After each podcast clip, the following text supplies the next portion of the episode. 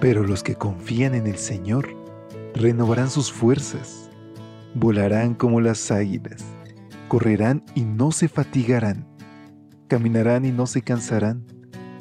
Mantengamos pues firme la esperanza que profesamos, porque fiel es el que hizo la promesa. Bienvenidos a esta serie de devocionales para adultos. Yo estoy contigo. Promesas bíblicas para vivir confiado.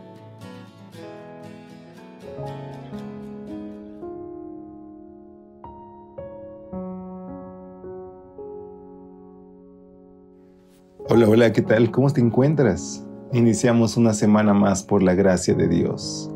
Es con alegría en mi corazón que hoy puede extenderte una calurosa bienvenida a nombre de todo el equipo de Evangelic a una edición más de este tu espacio de lecturas devocionales para adultos. Hoy, como cada mañana, oramos y pedimos a nuestro Padre que su gracia nos envuelva, nos cuide, nos proteja, que en nuestros momentos de ansiedad, tristeza, dolor o dificultad, hoy podamos contemplarle en medio de esa situación. Que cada muestra de amor pueda abrazar nuestro corazón y que al contemplar la naturaleza, el paisaje que Dios nos regala, podamos recordar que ahí está presente nuestro Padre, buscando acercarse a ti y a mí para fortalecer nuestra relación. Así que hoy abrámosle nuestros brazos y permitamos sentir su abrazo. Es así que te invito a que me acompañes a nuestra reflexión que lleva como título Y vivirás para siempre. Y este domingo 7 de mayo nuestra lectura base se encuentra en Salmo 37, versículo 27. Apártate del mal, haz el bien y vivirás para siempre.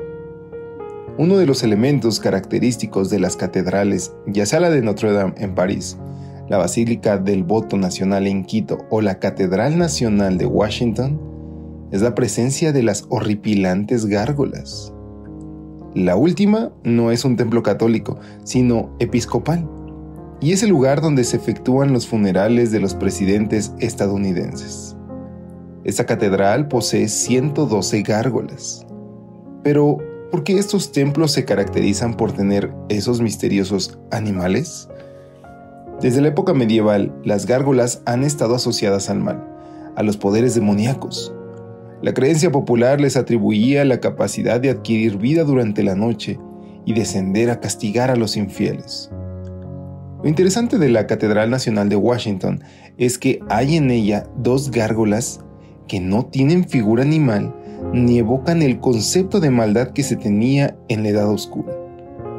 Cuando se les pidió a unos niños que describieran cómo concebían el mal, la mayoría de ellos concordó en que el mal estaba representado por Darth Vader, el terrible personaje de las guerras de las galaxias. Y entonces se incluyó una escultura de la cabeza de Darth Vader en el edificio. También hay otra figura con el rostro de un soldado con una máscara de gas. ¿Cómo representaríamos nosotros el mal? ¿Con la imagen de un padre que ultrajó a una hija? ¿La escultura de una madre que abandona a sus hijos? ¿El rostro de un líder de una banda que se dedica a la extorsión, la violencia o el tráfico ilegal? Cada uno tiene su forma de describir el mal. Y casi siempre, la imagen tiene un rostro que no se parece al nuestro. Normalmente, la maldad queda representada en los demás, pero no en mí. Con independencia de cómo representemos el mal, Pablo dijo, el mal está en mí. Miquea se refiere a los que en sus camas piensan iniquidad y maquinan el mal. El mal no tiene forma de monstruo, sino de rostro humano, porque solemos amar el mal más que el bien y la mentira más que la verdad. Quitemos las gárgolas de nuestra vida. No importa el rostro que tengan, todos los que invocan el nombre del Señor han de apartarse de la maldad. Nuestro gran desafío es apartarnos del mal y hacer el bien. Si lo hacemos, disfrutaremos de esta hermosa promesa y vivirás para siempre. Y es que, queridos amigos, muchas veces nosotros somos herramientas incluso del enemigo. Por eso hoy yo te pido que vayamos rápido a los pies de Jesús, que le pedamos que su Espíritu Santo nos tome, que Él nos dirija y que nos ayude a hacer obras que vayan conforme a la gracia que nos es derramada día con día. No permitamos que el mal se acerque a nosotros. Al contrario, como dice la palabra de Dios, hay que vencer el mal con el bien. Así que hoy sé el factor de cambio. Y es así que te pido que nos despidamos con esta oración. Querido Padre, Señor, queremos ser utilizados por ti. Queremos vivir contigo por la eternidad. Por eso, Señor, transfórmanos conforme a tu imagen. Te lo imploramos en el nombre de Jesús. Amén. Dios te bendiga. Hasta pronto.